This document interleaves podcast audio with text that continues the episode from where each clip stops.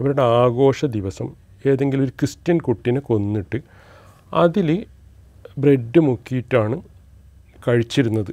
അല്ലാണ്ട് ഒരു ദിവസം ഹോളോകോസ്റ്റ് സംഭവിച്ചതല്ല. അതിന്റെ പിന്നിലൊരു വലിയൊരു ചരിത്രം ഉണ്ട്. ഇപ്പോൾ ലോകത്തെ വേദനിപ്പിച്ചുകൊണ്ട് ഒരു മാസത്തിലേറെയായി നടന്നുകൊണ്ടിരിക്കുന്ന പാലസ്റ്റൈനിലെ വംശഹത്യ യുദ്ധം തന്നെയാണ് ഈ ചർച്ചയുടെയും ടോപ്പിക്. ലോക വാർത്തയാണ് പാലസ്റ്റൈനിൽ നടക്കുന്ന വംശഹത്യാ യുദ്ധം.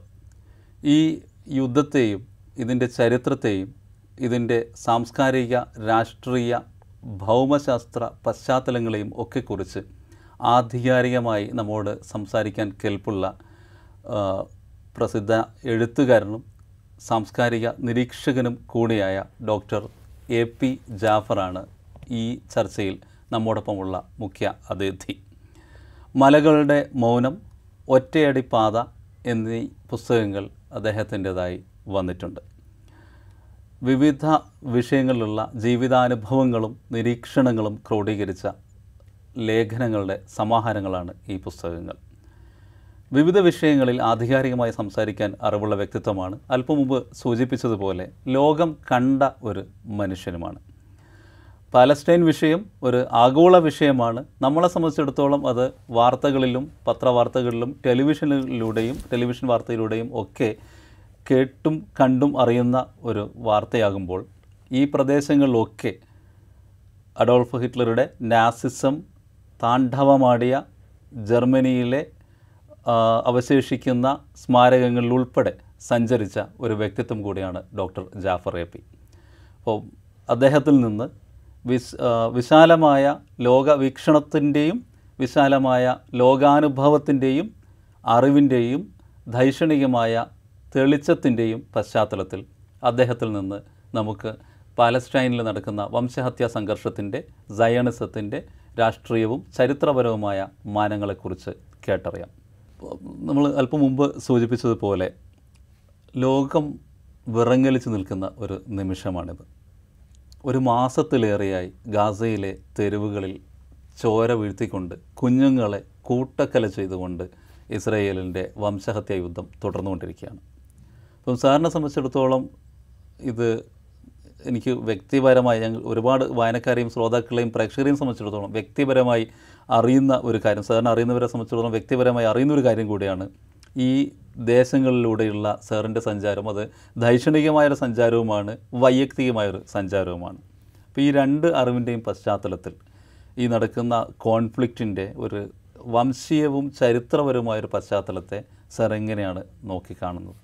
ഗാസയിലുള്ള സംഭവങ്ങൾ കാണുന്ന നേരത്തെ പ്രത്യേകിച്ച് അവിടെയുള്ള കുട്ടികളും സ്ത്രീകളും കൊല ചെയ്യപ്പെടുന്നത് മാത്രമല്ല ഒരു ഏറ്റവും നമ്മുടെ തന്നെ ഒരു നമ്മുടെ അകത്ത് ഓരോരുത്തരുടെ അകത്തുള്ള മനുഷ്യന്റെ ലോല ഭാവങ്ങളെല്ലാം മരവിച്ച് പോകുന്ന രീതിയിലുള്ള കാഴ്ചകളാണല്ലോ നമ്മുടെ അവസ്ഥയിൽ കാണുന്നത്. ഞാൻ അത് കാണുന്ന നേരത്തെ എന്റെ ഒരു മനസ്സിൽ എപ്പോഴും ഒരു ഓർമ്മ വരുത്തേ. പോളണ്ടിലെ ക്രാക്കോ എന്ന് പറയുന്ന പട്ടണം പലതുകൊണ്ടും വളരെ പേരുകേട്ട പട്ടണമാണ്. ഷിൻലറുടെ ഫാക്ടറി. ആ ഷിൻഡറാണെന്ന് വേൾഡ് വാറിന്റെ നേരത്ത് യഹൂദരെ പാർപ്പിക്കുന്നതും ജോലി കൊടുക്കുന്നതും ഷിൻലേഴ്സ് ലിസ്റ്റ് എന്നുള്ള സിനിമയിലൂടെയൊക്കെ ഷിൻലറെ കുറിച്ച് പലരും കേട്ടിട്ടുണ്ടാവും. അദ്ദേഹത്തിന്റെ പട്ടണം അദ്ദേഹത്തിന്റെ ഫാക്ടറിയുള്ള പട്ടണം ഈ ക്രാക്കോ എന്നുള്ള പോളണ്ടിലെ പട്ടണമാണ്. അവിടുന്ന് ഒരു രണ്ട് മണിക്കൂറിനടുത്ത് യാത്ര ചെയ്ത് കഴിഞ്ഞാൽ കാറിൽ യാത്ര കഴിഞ്ഞാൽ എത്താവുന്ന സ്ഥലമാണ് ഓഷ്വിറ്റ്സ്. ഈ ഓഷ്വിറ്റ്സും പലരും ചരിത്രം പഠിച്ച ആൾക്കാർ നല്ലപോലെ പഠിച്ചിട്ടുണ്ടാവും. ബാക്കി ആൾക്കാർ കേട്ടിട്ടുണ്ടാവും. ഞാൻ ഒരിക്കലും പോവണമെന്ന് ആഗ്രഹിച്ച സ്ഥലമല്ലായിരുന്നു ഈ ഓഷ്വിറ്റ്സ്. കാരണം അത് മനുഷ്യന്റെ ഒരു നമ്മുടെ ഒരു ഡമണിക് സൈഡ് നമ്മുടെ ഹിസ്റ്ററിന്റെ തന്നെ നമ്മുടെ ഒരു മുഴുവൻ മനുഷ്യരെ നമ്മൾ അവസാനം എല്ലാവരും ഒരു ഹ്യൂമൻ ഫാമിലിയിലുള്ള ആളുകളാണല്ലോ. അപ്പോൾ നമ്മുടെ കളക്റ്റീവ് ഹിസ്റ്ററിയിലുള്ള നമ്മുടെ ഏറ്റവും ഈവിളായിട്ടുള്ള ഒരു നമ്മൾ മനുഷ്യൻ വേറൊരു ഒരു കൂട്ടം മനുഷ്യർ വേറൊരു കൂട്ടം മനുഷ്യരോട് കാണിച്ച അന്യായങ്ങളുടെയും അരുതായ്മകളുടെയും ഏറ്റവും ഏറ്റവും ഭീകരമായ രൂപ ഏറ്റവും ഭീകരമായ ചരിത്രത്തെ ഓർമ്മിപ്പിക്കുന്ന ഒരു സ്ഥലമാണ് ഓഷ്പിറ്റ്സ്. ഓഷ്പിറ്റ്സ് നമ്മൾ കാണുന്ന നേരത്ത് നമ്മൾ അതിൽ അന്ന് അവരുടെ ആ പലതും ഇന്നലെ സംഭവിച്ചതുപോലെ ഓർമ്മിപ്പിക്കുന്ന രീതിയിലാണ് അവിടെ പലതും സൂക്ഷിച്ചു വെച്ചിരിക്കുന്നത്. കുട്ടികളുടെ ഉടുപ്പുകൾ അവരുടെ കളിപ്പാട്ടങ്ങൾ പിന്നെ സ്ത്രീകളുടെ മുടികൾ ചെരുപ്പുകൾ ഇതെല്ലാം കൂട്ടിയിട്ടിരിക്കുന്ന മുറി കാണുന്ന നേരത്ത് ഒരു സമൂഹം ഒരു സമൂഹം എത്ര ഭീകരമായ രീതിയിലാണ് ആ യൂറോപ്പിലെ യഹൂദർ ഒരു ഒരു രണ്ടായിരത്തോളം വർഷം അനുഭവിച്ച പീഡനങ്ങളുടെ പരമകാഷ്ട എന്ന് വേണമെങ്കിൽ പറയാം. അതിന്റെ പിന്നാക്കളാണ് ആ കണ്ടത്. അല്ലാണ്ട് ഒരു ദിവസം ഹോളോകോസ്റ്റ് സംഭവിച്ചതല്ല. അതിന്റെ പിന്നിലൊരു വലിയൊരു ചരിത്രം ഉണ്ട്.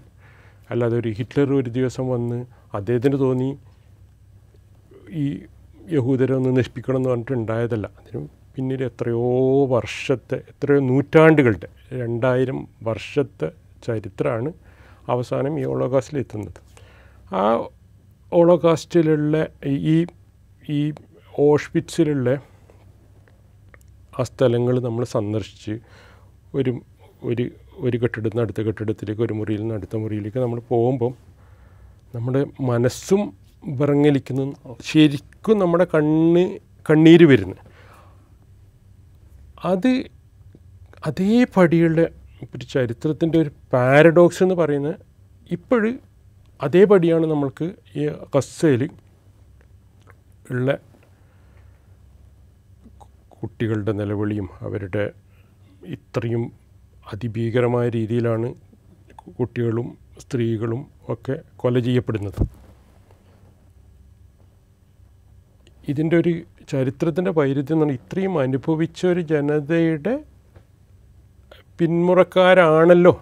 അതിലുള്ള ഒരു ചെറിയൊരു ഭാഗം ആണല്ലോ ഇത് ചെയ്യുന്നത് എന്ന് അറിയുമ്പോഴാണ് അത് അതിനേക്കാളും നമ്മൾക്ക് പിന്നെ ഇത്രയും നമ്മുടെ മനസ്സ് വേദനിക്കുന്നത്. ഹോസ്പിറ്റലിലെ കുട്ടികൾക്ക് വേണ്ടിയിട്ട് നമ്മൾ കണ്ണീര് വാർക്കുന്നു. അതേ നമ്മളുടെ കണ്ണിൽ നിന്നാണ് ഈ ഹസ്സയിലുള്ള കുട്ടികൾക്ക് വേണ്ടിയിട്ട് കണ്ണീര് നമ്മുടെ കണ്ണ് നിറയുന്നത് ഇത് കാണുന്ന നേരത്ത്. അതിന്റെ പാരഡോക്സ് എന്ന് പറയുന്ന അതിന്റെ വൈരുദ്ധ്യം എന്താണെന്ന് പറഞ്ഞു കഴിഞ്ഞാൽ ഹോസ്പിറ്റൽസിൽ ഇതൊക്കെ അനുഭവിച്ച ആളുകളുടെ ആ സമൂഹത്തിൽപ്പെട്ട ആളുകളാണ് ഇത് അവരുടെ അവരോട് യാതൊരു തരത്തിലുള്ള അന്യായങ്ങളും ചെയ്തിട്ടില്ലാത്ത വേറൊരു ജനതയോട് അവർ അനുഭവിച്ചതിന് തുല്യമായതോ അതിനേക്കാളും ഭീകരമായോ രീതിയിലുള്ള പീഡനങ്ങൾ നടത്തുന്നത്. യൂറോപ്പിന്റെ എന്തുകൊണ്ടാണ് യൂറോപ്പിൽ ഇങ്ങനെ ഇത്രയധികം യഹൂദരോടുള്ള വിരോധം ഉണ്ടായത്? അതിന് ഒരൊറ്റ വാക്കിൽ നമ്മൾക്കൊരു ഉത്തരം പറയാൻ സാധിക്കൂല. കാരണം പല യഹൂദ ചിന്തകന്മാരും ചരിത്രകാരന്മാരും ഒക്കെ അതിനെക്കുറിച്ച് എന്തുകൊണ്ടാണ് യഹൂദരോട് ഇത്രയും വിരോധം യൂറോപ്പിൽ രൂപപ്പെട്ടതെന്നുള്ളതിനെക്കുറിച്ച് അവർക്കും ഒരു പൊതുനിഗമനത്തിലെത്താൻ സാധിച്ചില്ല. പക്ഷേ അവർ അതേസമയം ഇത് ഇത് യൂറോപ്പിലാണ് ഉണ്ടായത്.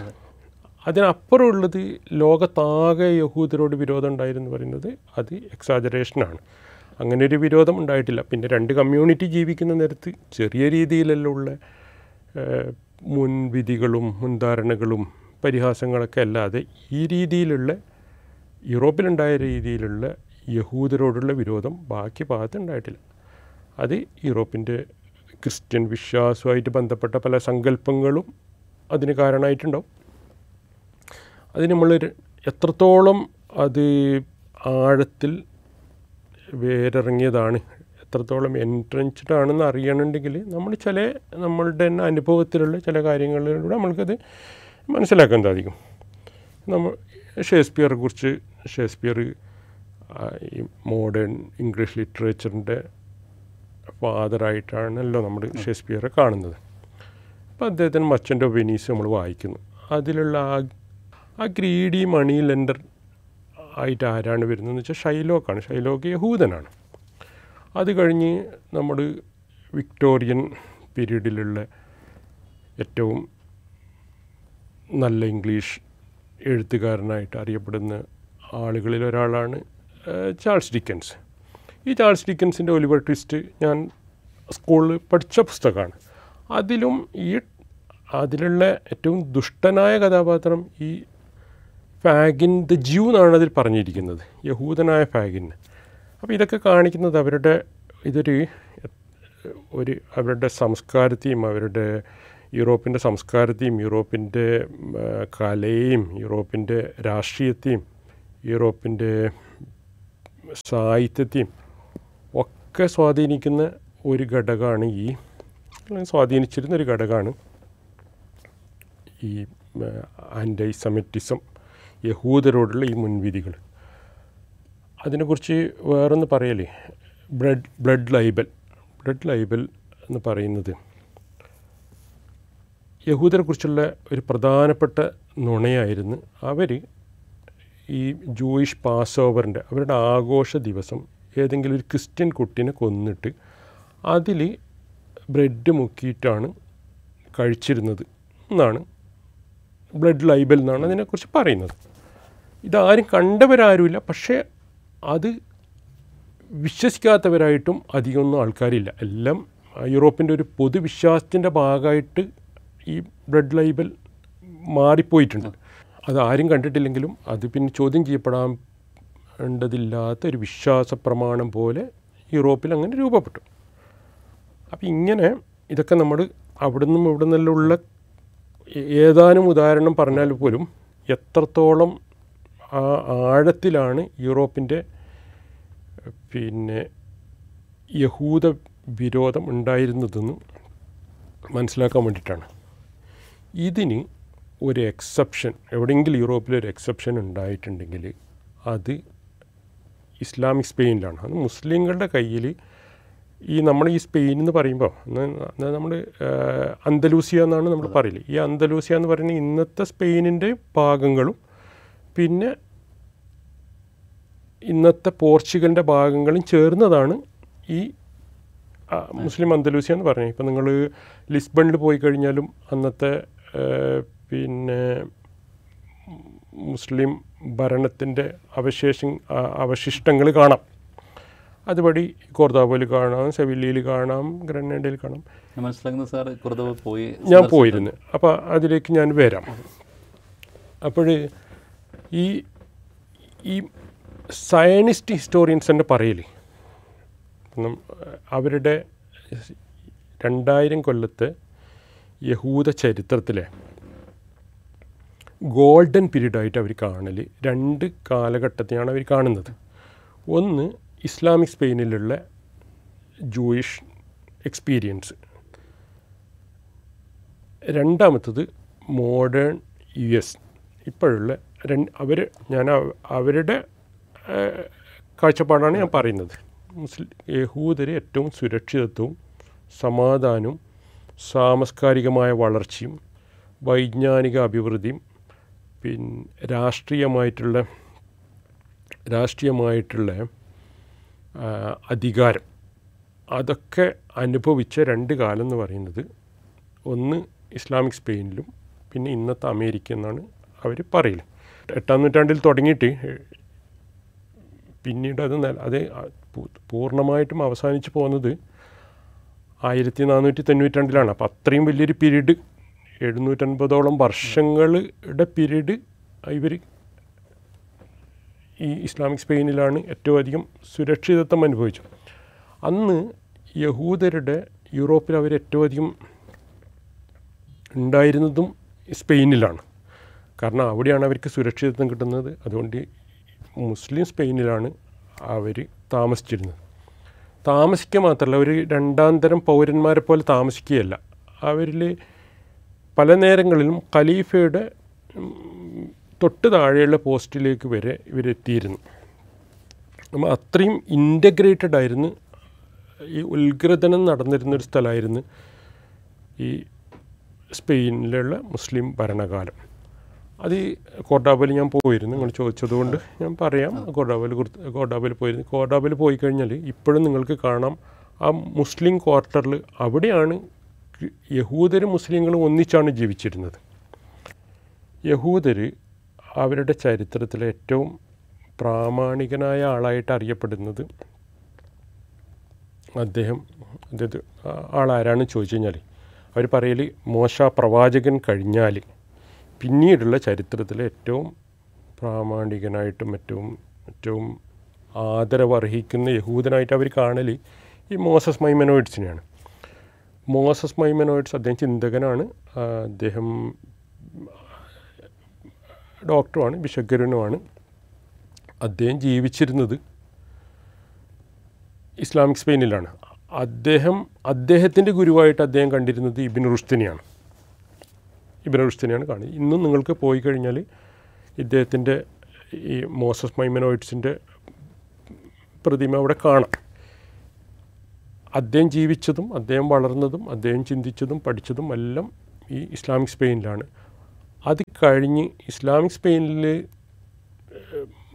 എല്ലാ കാലം ഒരുപോലെ അതും നമ്മുടെ ചരിത്രത്തിന്റെ ഓവർ സിംപ്ലിഫിക്കേഷനാവും എല്ലാ കാലം ഒരുപോലെ ഒരു കൂട്ടർ നല്ലത് മാത്രമേ ചെയ്തിട്ടുള്ളൂ എന്ന് പറയാൻ കഴിയില്ല. മുസ്ലിം സ്പെയിനിലും പിന്നെ ചില പീരീഡുകളുണ്ടായി.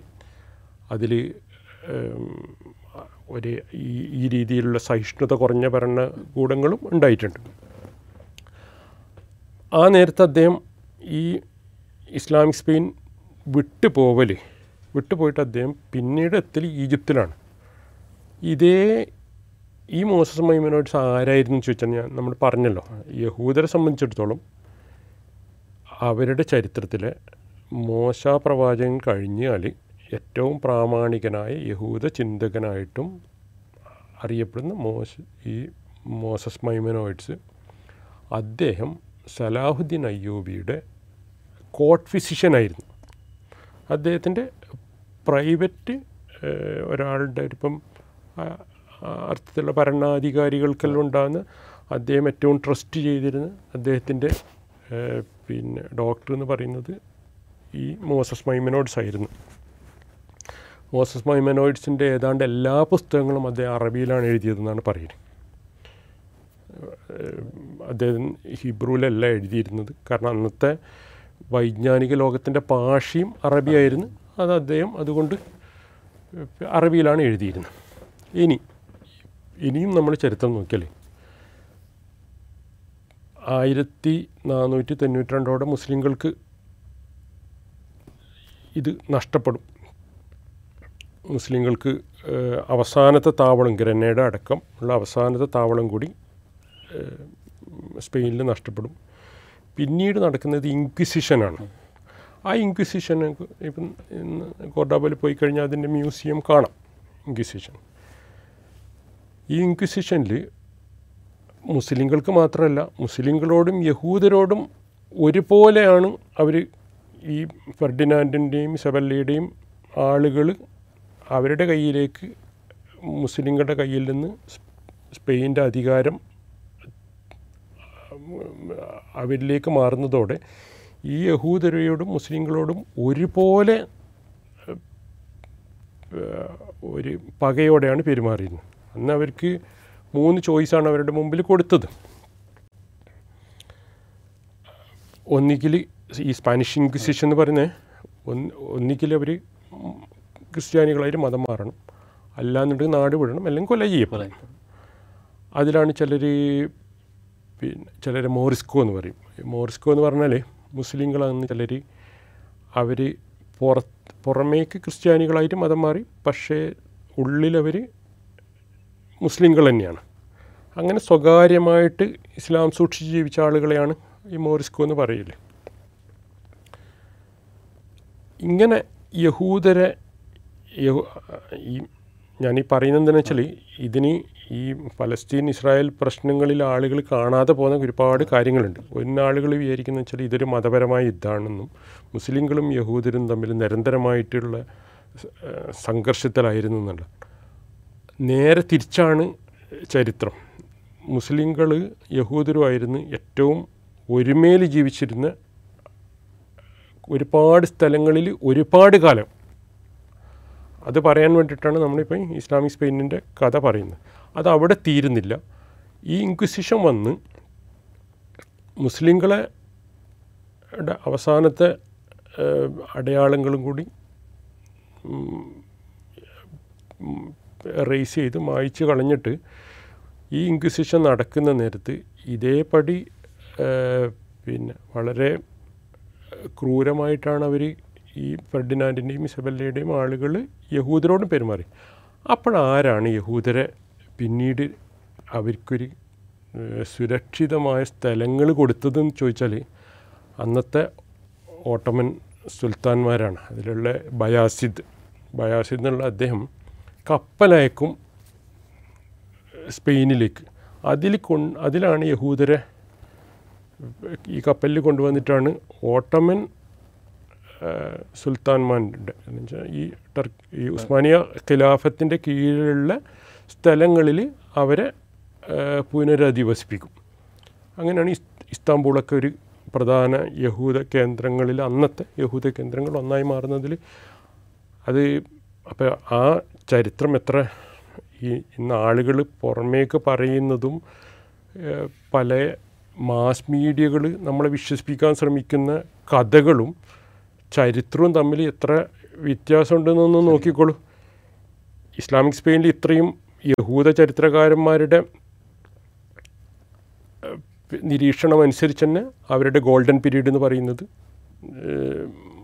ഒരുപാട് നമ്മുടെ ഈ പറഞ്ഞ മോസസ് മൈമനോയിഡ്സ് അല്ലാതെ അബ്രഹാം വിനീസർ അങ്ങനെ ഒരുപാട് യുദ്ധാലഹി പല പല യഹൂദ ചിന്തകന്മാരും വളരെ പ്രാമാണികന്മാരായി ആളുകളും ഒക്കെ ജീവിച്ചത് ഈ മുസ്ലിം സ്പെയിനിലാണ് യഹൂദരുടെ. അതുകൊണ്ടാണ് അവർ അതിനെ അവരുടെ ഒരു ഗോൾഡൻ പീരീഡായിട്ട് സുവർണകാലമായിട്ട് അവർ പറയുന്നത്.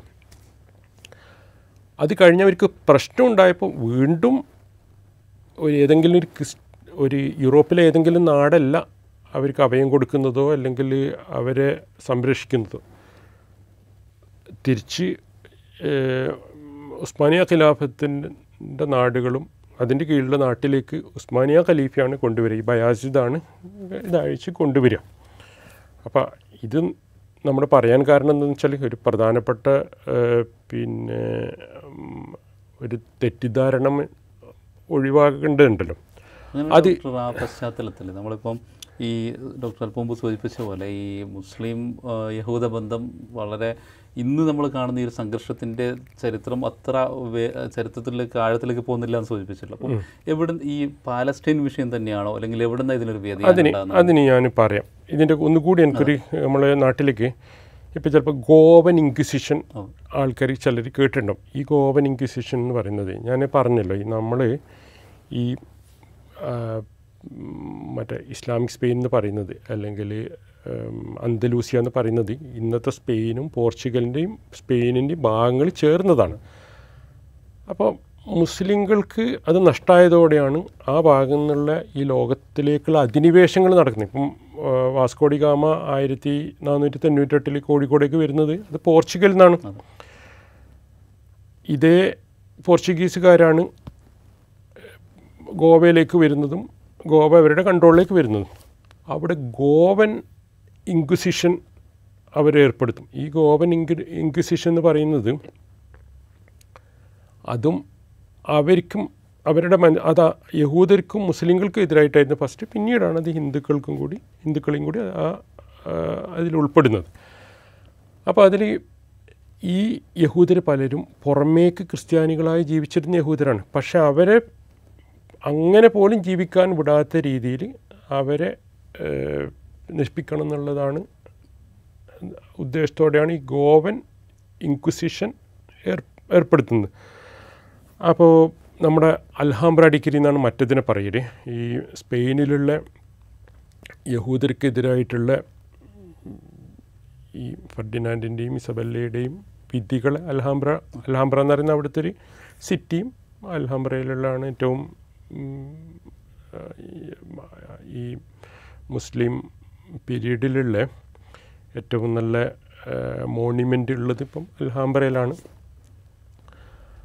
അപ്പോൾ ഈ അൽഹാംബ്ര ഡിഗ്രി യഹൂദർക്ക് എതിരായിട്ടാണ്. അതേപടിയാണ് ഈ ഗോവൻ ഇൻക്വിസിഷൻ നടക്കും നടക്കുന്നത്. നമ്മൾ ഇനി സ്പെയിനിൽ ഇനി ഫലസ്തീനെ കുറിച്ച് പറയുമ്പോഴും ഫലസ്തീന് ആളുകൾ വിചാരിക്കൽ യഹൂദരെ കയ്യിൽ നിന്നല്ല ഫലസ്തീൻ മുസ്ലിങ്ങളുടെ കയ്യിലേക്ക് വരുന്നത്. യഹൂദർ അവിടുന്ന് ഈ എ ഡി ആദ്യ നൂറ്റാണ്ടിൽ തന്നെ അവരവിടുന്ന് ചിതറിപ്പോയിട്ടുണ്ട്. കാരണം റോമിന്റെ കീഴിൽ ഇത് വരുന്നതോടെ അവർ ലോകത്താകെ ചിതറി അങ്ങ് പോയി. അത് കഴിഞ്ഞ് ഉമർ ഉലിദാന്റെ കാലത്താണ് ഖലീഫ ഉമറിന്റെ കാലത്താണ് മുസ്ലിങ്ങളുടെ കയ്യിലേക്ക് ഈ ഫലസ്തീൻ വരുന്നത്. അന്ന് അവിടെ ഈ ഹോളി ലാൻഡ് എന്ന് പറയുന്ന ഫലസ്തീൻ വരുന്നത്. അന്ന് അവിടെ യഹൂദരല്ല ഉള്ളത്. ക്രിസ്ത്യാനികളുണ്ട്. പക്ഷേ അന്ന് ഇതിപ്പം ഞാൻ നമ്മുടെ ഒരു പാവനയെന്ന് ചരിത്രം പറയല്ല. ഇപ്പോൾ കാരൻ ആംസ്ട്രോങ്ങിന്റെ പുസ്തകം. Jerusalem one city three fates എന്നുള്ള പുസ്തകം. ഈ പുസ്തകത്തിലെല്ലാം ഉള്ളത് പറഞ്ഞാൽ ശരിക്കും ഡോക്യുമെന്റഡ് ഹിസ്റ്ററിയാണ്. എല്ലാ റെഫറൻസുകളും വെച്ചിട്ട് പിന്നെ ഒരു മുസ്ലിം ചരിത്രത്തിൽ നമ്മളുടെ ഏറ്റവും ശോഭനമായ ഏടുകളെന്ന് പറയാവുന്നതാണ് ഉം ഖലീഫ ഉമറിന്റെ ജെറൂസലേമിലേക്കുള്ള പ്രവേശനം. ഒന്നാമതൊരു ഏറ്റുമുട്ടലുകളൊന്നും ഉണ്ടായിട്ടില്ല. പിന്നെ ക്രൈസ്തവർ ഒരു അന്നത്തെ ആ അവിടെയുള്ള സമൂഹം അവർ മുസ്ലിങ്ങളുടെ ഈ ഖലീഫ ഉമറിന്റെ പ്രവേശനം അവർക്കൊരു ആശ്വാസമായിട്ടാണ് അവർക്ക് തോന്നി കാരണം എന്താണെന്ന് വെച്ചാൽ നികുതി വളരെ കുറവ്. ഇപ്പോൾ ഇന്ന് ആളുകൾ ജിസിയ എന്നെല്ലാം പറയും. ജിസിയ എന്ന് പറയുന്നത് വളരെ ഒരു പേരിന് വേണ്ടി മാത്രം ഏർപ്പെടുത്തിയത് ഒരു ഒരു ഒരു ദിനാറെങ്ങാനാണ് ഒരു വർഷത്തേക്ക് അവർക്ക് കൊടുക്കേണ്ടിയിരുന്നത്. അത്രയും ചെറിയ നികുതിയാണ് ഇവർ ഏർപ്പെടുത്തിയിരുന്നത്. മാത്രമല്ല ക്രൈസ്തവരുടെ ആരാധനകളോ ആരാധനാലയങ്ങളോ അവരുടെ ജീവിതവുമായി ജീവിത രീതികളോ ആയിട്ടൊന്നും ഒരു തരത്തിലും ഒരു പ്രയാസം അവർക്ക് ഉണ്ടാക്കില്ല എന്നുള്ള കരാറ് ഇദ്ദേഹം ഉമർ ഉൽദാൻ ഉമർ ഫാറൂഖ് ഉമർ ഉമർ ഫാറൂഖ് ഖലീഫ അതിൽ അവർക്ക് ഉറപ്പ് കൊടുക്കുകയും അത് അക്ഷരം പ്രതി പാലിക്കുകയും ചെയ്തു. ഇപ്പോൾ പിന്നെ അവരുടെ സ്ഥലങ്ങളിൽ പ്രാർത്ഥിക്കാൻ പറഞ്ഞപ്പോൾ വരെ ഖലീഫ പറയും ഇല്ല ഞാൻ പ്രാർത്ഥിക്കുന്നില്ല. നിങ്ങൾക്ക് ഇനി ഇനിയൊരു തലമുറ വന്ന് അത് ആരെങ്കിലും അതിലൊരു അവകാശം ഉന്നയിച്ച് വരരുത്. എന്ന് വെച്ചിട്ട് അദ്ദേഹം മാറി നിൽക്കും. മാത്രമല്ല ഈ പുസ്തകത്തിൽ പറയുന്നത് അനുസരിച്ചിട്ട് ഇവർ പറഞ്ഞ് ഞങ്ങൾ അന്നത്തെ ആ അൽ ബിഷപ്പ് അവർ പറയും ഞങ്ങൾ ഈ നഗരത്തിന്റെ താക്കോൽ നിങ്ങളുടെ ഖലീഫനെ ഏൽപ്പിക്കുള്ളൂ. വേറൊരാൾ വന്നാലേ ഏൽപ്പിക്കും അങ്ങനെ ഖലീഫ തന്നെ വരുമെന്നാണ്. പക്ഷേ ഇവർക്ക് വിശ്വാസം വന്നില്ല. കാരണം എന്ന് വെച്ചാൽ ഒരു സാധാരണ മനുഷ്യന്റെ വേഷവും ആ ഭാവവും എല്ലാം അങ്ങനെയാണ്. ആ എളിമയും വിനയും. ഇവരതുവരെ കണ്ടിരുന്ന റോമൻ ചക്രവർത്തിമാരുടെ ആർപ്പാടും അവരുടെ പിന്നെ ഔദ്യത്തെ ഭാവവും അവരുടെ അധികാര ഭാവമൊക്കെ ആയിട്ട് തട്ടിച്ച് നോക്കുമ്പം ഖലീഫ ഉമർ എന്ന് പറഞ്ഞൊരു സാധാരണ ഒരു മനുഷ്യന്റെ വേഷവും സംസാരവും ആ വിനിയും എളിമയും അതിവരിൽ അവരുടെ ആ പിന്നെ ആ ക്രിസ്ത്യൻ ആത്മീയതയുടെ അകത്ത് നിന്നിട്ട് അവർക്കത് ഭയങ്കരമായൊരു ആദരവോടെയാണ് അവർ കാണൽ കാരണം ആംസ്ട്രോങ് അതിനെക്കുറിച്ച് പറയും ഒരു ഹോളി പോവർട്ടി പറഞ്ഞാൽ ഒരു സ്വയം ഭരിക്കുന്ന ഒരു ദരിദ്രനായി ജീവിക്കുന്നതാണ് വിശുദ്ധിയോടും ദൈവബോധത്തോടും ഏറ്റവും അടുത്ത് നിൽക്കുന്നതാണല്ലോ. അങ്ങനെയാണ് വിചാരിച്ചിട്ടാണ് അതാണ് ഈ ഓളി പോവർട്ടി എന്ന് പറയുന്നത്. അത് ക്രിസ് ക്രിസ്തു മതത്തിലുണ്ട് അതിന്റെ ഒരു ക്രിസ്തു മതത്തിലുണ്ട് അതിന്റെ ഒരു ഒരു ശരിക്കുള്ള ഒരു പിന്നെ ഒരു മനുഷ്യരൂപമാണ് അവർ ഈ ഫാറൂഖ് ഉമറിൽ കാണുന്നത്. അപ്പോൾ ഇന്നിപ്പം ചർച്ച് ഓഫ് നാറ്റിവിറ്റിന്റെ താക്കോൽ മുസ്ലിം കുടുംബമാണ് ഇത് സൂക്ഷിക്കുന്നത്. അപ്പം പിന്നീട് യഹൂദർ ഈ ഹോളി ലാൻഡിലേക്ക് വരുന്നത് മുസ്ലിം ഭരണകാലത്താണ് ഇവരെ പയ്യെ പയ്യെ ഹോൾ ഈ ഫലസ്തീൻ ഫലസ്തീൻ ചേർന്നിരിക്കുന്ന ഈ ഭൂമിയിലേക്ക് യഹൂദരെ കൊണ്ടുവരുന്നത് മുസ്ലിങ്ങളാണ്.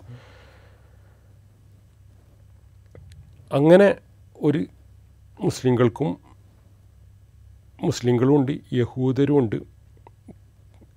ക്രൈസ്തവരുമുണ്ട് പൂർണമായിട്ടും മൂന്ന് ഈ സെമിറ്റിക് മതങ്ങൾക്കും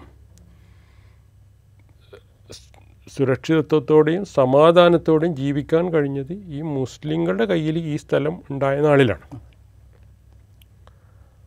അത് കഴിഞ്ഞ് മുസ്ലിങ്ങൾക്ക് ഈ പിന്നീട് ഈ ക്രുസൈഡ്സ് അതിന്റെയും കൂടി നമ്മുടെ ചരിത്രം പറയുമ്പോഴാണ് ഇന്ന് ഈ പൊതുമാധ്യമങ്ങൾ പറഞ്ഞ് ഫലിപ്പിക്കുന്ന കഥകളും ചരിത്രവും തമ്മിൽ എത്രത്തോളം അകലമുണ്ട് നമ്മൾക്ക് മനസ്സിലാവിന് പിന്നീട് കുരിശ് യുദ്ധങ്ങൾ തുടങ്ങും. അതുപോലും തുടങ്ങൽ ചുറ്റുഭാഗത്തുള്ള പല യഹൂദ സമൂഹങ്ങളെയും ആക്രമിച്ചിട്ടാണ് തുടങ്ങുന്നത്. കാരണം ഈ ക്രുസൈഡ്സ് തുടങ്ങുന്നത് വരെ യൂറോപ്പിന് സ്പെയിന്റെ പുറത്തുള്ള യൂറോപ്പിന് മുസ്ലിങ്ങൾ ഇപ്പം ഫ്ര- ഫ്ര- ഫ്ര- ഫ്രഞ്ച് ജർമ്മൻ അങ്ങനെ ആ യൂറോപ്പിന്റെ പ്രധാന ഭാഗങ്ങൾക്കൊന്നും മുസ്ലിങ്ങളോട് മുൻ മുമ്പ് അവരുമായിട്ടൊരു ഒരു ഒരു എന്തെങ്കിലും ഒരു ധാരണ അവർക്കില്ല. വേറൊരു കൂട്ടർ അറബികളായ അറബികളുടെ കയ്യിലാണ് ഇപ്പോൾ ഈ ഈ ഫലസ്തീൻ ഉൾപ്പെടെയുള്ള വിശുദ്ധ ഭൂമികൾ ഇപ്പോഴവരുടെ കയ്യിലാണെന്നുള്ള ധാരണയിലാണ് അങ്ങനെയുള്ള അറിവല്ലാതെ എന്താണ് ശരിക്കും ഒരു മുസ്ലിങ്ങളുടെ വിശ്വാസമെന്നോ എന്താണ്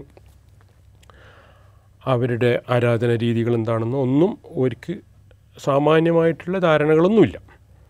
അതേസമയം യഹൂദരോട് അവരുടെ ചുറ്റുപാടത്തിലാണ് അവർ നിരന്തരം കാണുന്ന ആൾക്കാരാണ്. അവരോടാണ് ഇവർക്ക് വിരോധം മുഴുവനും. അവരാക്രമിച്ച് കഴിഞ്ഞിട്ടാണ് ഇവർ പിന്നെ ഈ ഇതിലേക്ക് എത്തൽ ഫലസ്തീനിലേക്ക് എത്തൽ ഫലസ്തീൻ അങ്ങനെ മുസ്ലിങ്ങൾക്ക് നഷ്ടപ്പെടും. ഈ ഈ ജെറൂസലേമിന്റെ കൺട്രോൾ നഷ്ടപ്പെടും. അത് ആയിരത്തി തൊണ്ണൂറ്റി ഒമ്പതിലാണ് എന്നാണ് എന്റെ ഒരു ഓർമ്മ. ആയിരത്തി തൊണ്ണൂറ്റൊമ്പതിൽ ആയിരത്തി തൊണ്ണൂറ്റൊമ്പതിന് നഷ്ടപ്പെടുന്നതോടെ പിന്നീട് അവിടെ കൂട്ടക്കൊലകളാണ് നടക്കൽ. അന്നത്തെ ഈ പിന്നീട് ആരോ എഴുതി വെച്ചതല്ല അതേ ആളുകൾ തന്നെ അവരെന്നെ എഴുതി വെച്ച ചരിത്രത്തിലാണുള്ളത്. ആയിരക്കണക്കിന് മുസ്ലിങ്ങളുടെയും യഹൂദരുടെയും ശവങ്ങളാണ് ആ നഗരങ്ങളിൽ കുന്നുകൂടൽ മുട്ടോളം രക്തത്തിലാണ് ഉണ്ടാവുക എന്നാണ്. അത് ആയിരക്കണക്കിന്. ഇന്നത്തെ ഇന്ന് പോലും ആ ഇന്നത്തെ അപേക്ഷിച്ചിട്ട് എത്രയോ ജനസംഖ്യ കുറവാണല്ലോ ആ കാലത്ത്. അന്ന് ഒരൊറ്റ മുസ്ലിമിനെയും ക്രൈസ്തവനും അവശേഷിക്കാത്ത രീതിയിലാണ് അവർ ഈ ഈ ആ, കുരിശ് യുദ്ധങ്ങളിൽ കുരിശ് യുദ്ധങ്ങളോടെ കുരിശ് യുദ്ധം വിജയിക്കുകയും അവർക്ക് ഇതിന്റെ ജെറൂസലേമിന്റെ നിയന്ത്രണം കുരിശ് പോരാളികളുടെ കയ്യിലേക്ക് എത്തുന്നതോടെ ഉണ്ടാവൽ. പിന്നീട് ഏകദേശം എൺപത്തേഴ് കൊല്ലം കഴിഞ്ഞിട്ട് ആയിരത്തി തൊണ്ണൂറ്റൊമ്പത് കഴിഞ്ഞിട്ട് ആയിരത്തി നൂറ്റി എൺപത്തേഴ് എൺപത്തെട്ട് കൊല്ലം കഴിഞ്ഞിട്ട് ആയിരത്തി നൂറ്റി എൺപത്തെട്ടിലാണ് സലാഹുദ്ദീൻ അയ്യൂബി ഇതിന്റെ നിയന്ത്രണം വീണ്ടും തിരിച്ചു പിടിക്കുക. അന്ന് അദ്ദേഹം പറഞ്ഞത് ഈ പുസ്തകത്തിൽ പറഞ്ഞതനുസരിച്ച് ഒരൊറ്റ ക്രിസ്ത്യാനിയുടെ പോലും രക്തം ചിന്തിയില്ല. ഒരൊറ്റ ക്രിസ്ത്യാനിയുടെ പോലും. വേണമെങ്കിൽ ഇപ്പോൾ ഇത് ഇത്രയും അനുഭവിച്ചതിനൊരു പ്രതികാരമായിട്ട് വേണമെങ്കിൽ ചെയ്യാം. പക്ഷേ അങ്ങനെയുള്ള യാതൊരു പ്രതികാര ചിന്തയില്ലാതെ ഈ ഖലീഫ ഉമർ എങ്ങനെയാണോ പെരുമാറിയത് അത് അതേപടി പകർത്തിയിട്ടാണ് വീണ്ടും എൺപത്തെട്ട് കൊല്ലം കഴിഞ്ഞ് വീണ്ടും മുസ്ലിങ്ങൾ ഈ മുസ്ലിങ്ങളുടെ കയ്യിലേക്ക് ഇതിന്റെ നിയന്ത്രണം വരുന്നതോടെ സലാഹുദ്ദീൻ അയ്യൂബ് പെരുമാറി സലാഹുദ്ദീൻ അയ്യൂബും ചെയ്തത് ആ കാലമാണ് വീണ്ടും യഹൂദർക്ക് ഇവിടെ പ്രവേശനം കിട്ടുന്നത്. അത് കഴിഞ്ഞ് പിന്നെ പലരുടെ കയ്യിലൂടെയും ഈ ജെറൂസലേം ഉൾപ്പെടെയുള്ള ഫലസ്തീൻ ഭൂമിയുടെ നിയന്ത്രണം കടന്നു പോകും എപ്പോഴും മുസ്ലിം ഭരണകൂടങ്ങളാണ് പറയുന്നത്. കാരണം ഖിലാഫത്ത് കഴിഞ്ഞ് മുസ്ലിം ഖിലാഫത്ത് കഴിഞ്ഞ് അത് കഴിഞ്ഞ് ആണ് പിന്നെ അബ്ബാസികൾ അമവികൾ പിന്നെ ഈ അയ്യൂബികൾ സലാഹുദ്ദീൻ അയ്യൂബിയുടെ ഭരണം. അത് കഴിഞ്ഞ് കഴിഞ്ഞാൽ പിന്നെ മംലൂക്ക് രാജാക്കന്മാരുടെ കയ്യിലേക്ക് വരും. ഫാത്തിമികളുടെ കയ്യിലേക്ക് വരും. അത് കഴിഞ്ഞ് പിന്നെ ഉസ്മാനിയ ഖിലാഫത്തിന്റെ കയ്യിൽ വരും. ഇവരെല്ലാവരും അതിൽ ചില രാജാക്കന്മാരുണ്ടാവും. ഞാൻ പറഞ്ഞല്ലോ ഈ ഒരിക്കലും ചരിത്രത്തെ നമ്മൾ വളരെ റൊമാന്റിസൈസ് ചെയ്തിട്ടും ഓവർ സിംപ്ലിഫൈ ചെയ്തിട്ടും പറയുന്നത് ശരിയല്ല. ചില ഹക്കീം എന്നൊക്കെ പറഞ്ഞാൽ ചില രാജാക്കന്മാരെല്ലാം അത് ഫാത്തിമികളിലാണോ മംലൂക്ക് രാജാവാണോ എന്നുള്ളത് എനിക്ക് മറന്നു അത് ചിലരുണ്ടാവും. ഇത്രയും സഹിഷ്ണുത കുറഞ്ഞ രാജാക്കന്മാരും ഉണ്ടായിട്ടുണ്ട് വളരെ ഭ്രാന്തൻ സ്വഭാവമുള്ള ആളുകളും ഉണ്ടായിട്ടുണ്ട്. പക്ഷെ ജനറലി ഇവർ വളരെ പിന്നെ നല്ല രീതിയിലാണ് ഈ ഹോളി ലാൻഡിൽ ബാക്കി സമുദായങ്ങളോട് പെരുമാറിയിരുന്നത്. അങ്ങനെയാണ് യഹൂദർക്ക് യഹൂദർക്ക് ഇവിടെ ഈ- സുരക്ഷിതമായിട്ട് അവർക്ക് പ്രാർത്ഥിക്കാനും അവരുടെ ജീവിതം ഉണ്ടാക്കിയെടുക്കാനും കഴിഞ്ഞത് ഈ മുസ്ലിം കാലത്താണ്. അതിന്റെ ഒന്ന് രണ്ട് മൂന്ന് കഥ പല ഉദാഹരണങ്ങൾ പറയുന്നുണ്ടെങ്കിൽ അന്നത്തെ ഇറ്റലിയിൽ നിന്നുള്ള പിന്നെ യഹൂദ ഡെലിഗേറ്റ്സ് യഹൂദ പ്രതിനിധികൾ പലസ്തീൻ കാണാൻ വരും. അപ്പോൾ അവിടെ നിന്നുള്ള ഫലസ്തീനിൽ അന്ന് താമസിക്കുന്ന യഹൂദരെ കണ്ടിട്ട് അവർക്ക് അത്ഭുതം തോന്നും. എന്താ അത്ഭുതം എന്ന് വെച്ചാൽ ഇവരുടെ ഒന്നാം തരം പൗരന്മാരാണല്ലോ. ബാക്കി എല്ലാ പൗരന്മാരെ പോലെ തുല്യ അവകാശങ്ങൾ ഉത്തരവാദിത്തമുള്ള പൗരന്മാരായിട്ട് ജീവിക്കുന്നത് അവരുടെ യൂറോപ്യൻ യഹൂദ അനുഭവത്തിൽ നിന്നിട്ട് അവർക്കൊരു സങ്കല്പിക്കാൻ കഴിയുന്നില്ല. എങ്ങനെയാണ് ഇത്? വെച്ചാൽ യഹൂദനെ സംബന്ധിച്ചിടത്തോളം അവരെ അവരുടെ മനസ്സിൽ തന്നെ ആ നിരന്തരമായ പീഡനത്തിലൂടെ ആ രണ്ട് ഇതൊരു ഞങ്ങളൊരു രണ്ടാം രണ്ട് എല്ലാ യഹൂദ അടയാളങ്ങളും ഒളിപ്പിച്ചു വെച്ചിട്ട് രണ്ടാം തരം പൗരന്മാരെ പോലെ ജീവിക്കേണ്ടവരാണെന്ന് അവർക്ക് തന്നെ തോന്നിപ്പോകുന്ന രീതിയിൽ ഉണ്ടായ സ്ഥലത്തു നിന്നാണ് ഇവർ ഈ നല്ല യഹൂദനായിട്ട് അഭിമാനത്തോടെയും സുരക്ഷിതത്തോടെയും സമാധാനത്തോടെയും ജീവിക്കുന്ന ഫലസ്തീനിലെ യഹൂദരെ കാണുമ്പോൾ ഈ ഇറ്റലിയിൽ നിന്ന് വന്ന യഹൂദർക്ക് അതൊരു അത്ഭുതം പോലെ തോന്നും. വേണമെങ്കിൽ ഇപ്പം മരിച്ചുപോയി ഈ പിന്നെ ഇസ്രായേൽ നെസറ്റിലെ പാർലമെന്റിലെ മെമ്പറായിരുന്നു എഴുത്തുകാരനായിരുന്നു. യൂറി അഭിനേറി പറയൽ അദ്ദേഹം പറയും ലിറ്ററലി യഹൂദർ ഭൂമിയിൽ ബാക്കിയായത് മുസ്ലിങ്ങളെ കൊണ്ടാണെന്നാണ് അദ്ദേഹം പറയൽ ഇതെല്ലാം ഈ ചരിത്രത്തിൽ നടന്ന ശരിക്കും എന്താ നടന്നതെന്ന് ഇതാണ് നടന്നത്.